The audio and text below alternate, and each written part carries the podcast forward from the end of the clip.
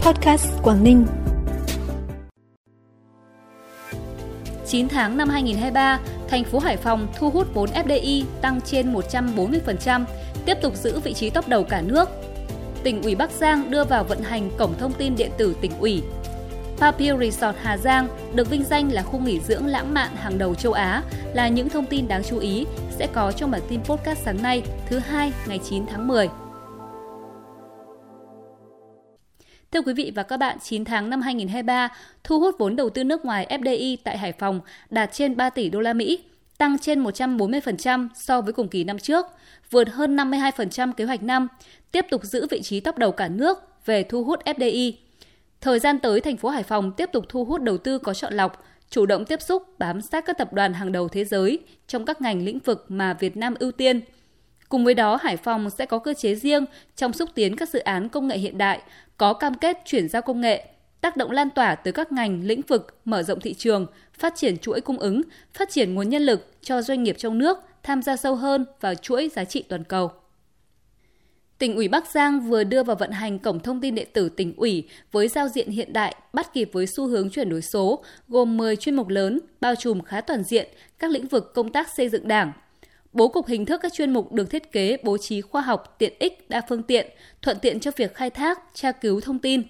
Cổng thông tin điện tử tỉnh ủy Bắc Giang đi vào hoạt động, đánh dấu bước đổi mới trong lãnh đạo chỉ đạo công tác thông tin, tuyên truyền của tỉnh ủy. Bổ sung thêm kênh thông tin chính thống, quan trọng, giúp cán bộ đảng viên, nhân dân tiếp cận tìm hiểu, nghiên cứu một cách nhanh chóng và thuận lợi về các chủ trương, đường lối của Đảng, chính sách pháp luật của nhà nước – các lĩnh vực công tác xây dựng Đảng, hệ thống chính trị, truyền thống lịch sử vẻ vang của Đảng bộ tỉnh, hệ thống văn bản, văn kiện, tư liệu của Đảng bộ.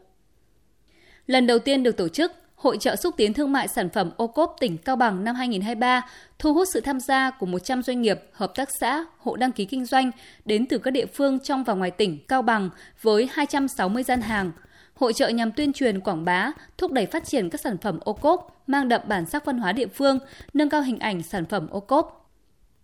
Mới đây tại lễ công bố trao giải Asia Awards lần thứ 6 năm 2023 được tổ chức tại Singapore, Papil Resort, huyện Bắc Mê, tỉnh Hà Giang đã vinh dự nhận hai danh hiệu trong lĩnh vực du lịch dịch vụ là khu nghỉ dưỡng lãng mạn hàng đầu châu Á và khu nghỉ dưỡng có kiến trúc độc đáo hàng đầu châu Á.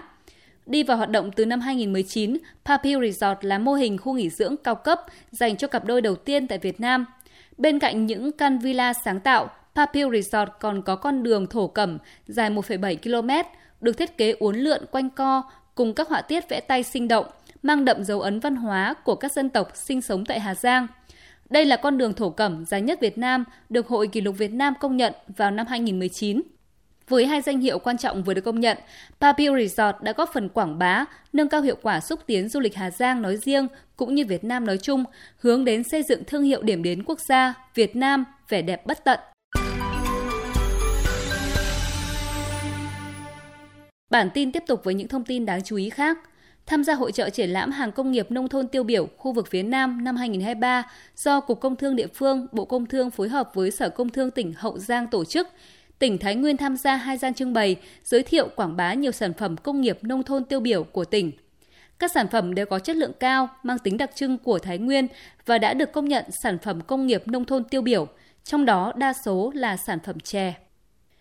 Ủy ban nhân dân tỉnh Hải Dương vừa quyết định thực hiện hai phương thức chi trả trợ giúp xã hội cho người thuộc diện bảo trợ xã hội tại cộng đồng. Thứ nhất, chi trả qua tài khoản ngân hàng hoặc tài khoản thanh toán điện tử của người thụ hưởng, người giám hộ, người được ủy quyền nhận trợ giúp.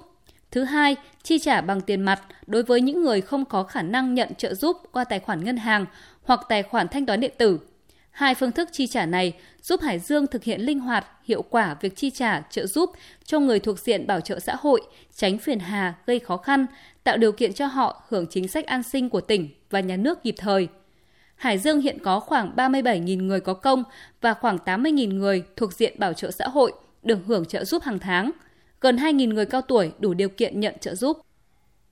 Tổ công tác cơ động thuộc đội cảnh sát giao thông đường bộ số 3, phòng cảnh sát giao thông công an tỉnh Quảng Ninh trong quá trình làm nhiệm vụ tuần tra kiểm soát, đảm bảo an ninh trật tự trên tuyến quốc lộ 18 tại km 286 thuộc phường Ninh Dương thành phố Móng Cái đã phát hiện một xe ô tô tải chở 50 bình khí nén bằng kim loại chứa khí cười N2O.